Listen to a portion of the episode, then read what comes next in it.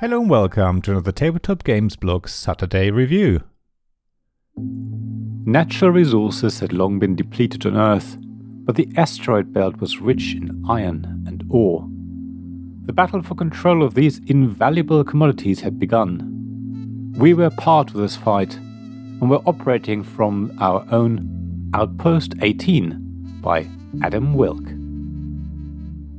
I love wallet sized games, and this lovely 18 card 2 player only battling game, a la Star Realms, is right up there with the best.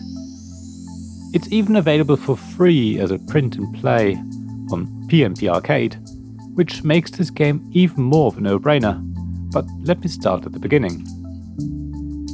In Outpost 18, two players battle it out to destroy the opponent's base station, or to be more precise, their station core.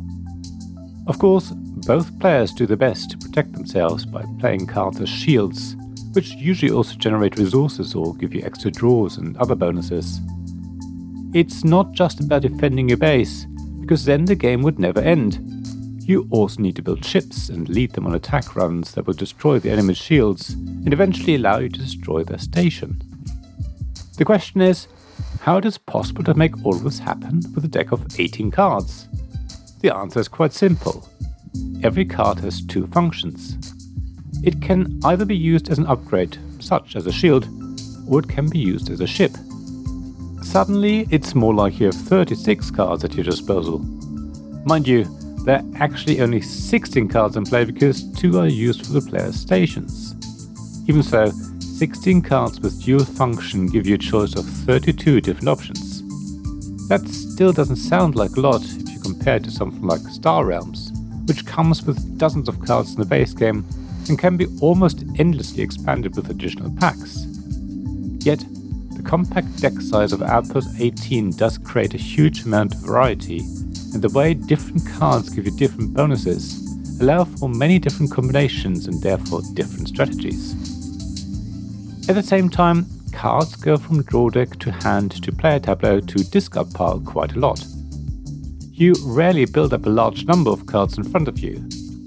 Your opponent won't allow you to build up too many shields or upgrades, but attack them frequently, after which they are discarded.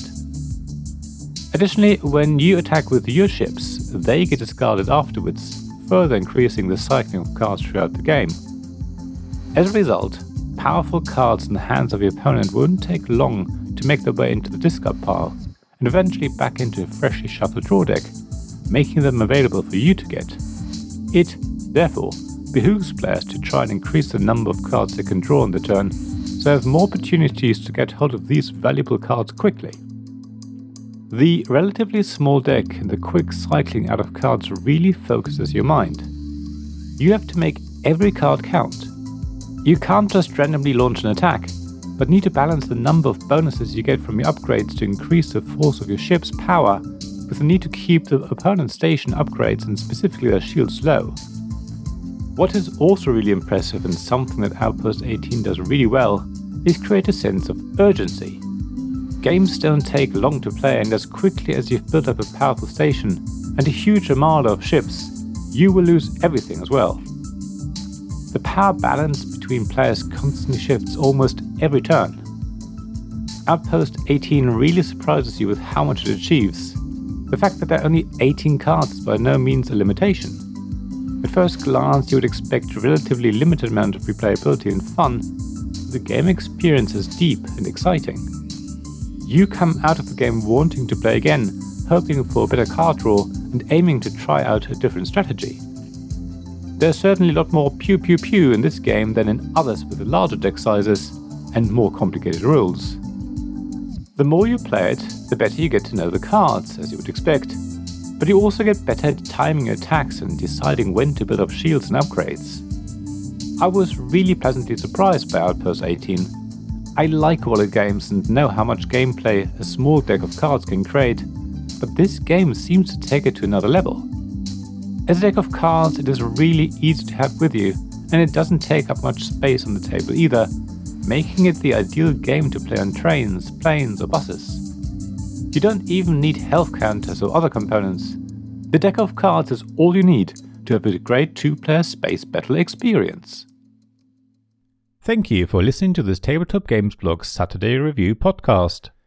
Please check the description below for links mentioned in this episode, as well as to the written version of this article on the blog. If you enjoyed this episode, please subscribe, give us some stars, or leave a review.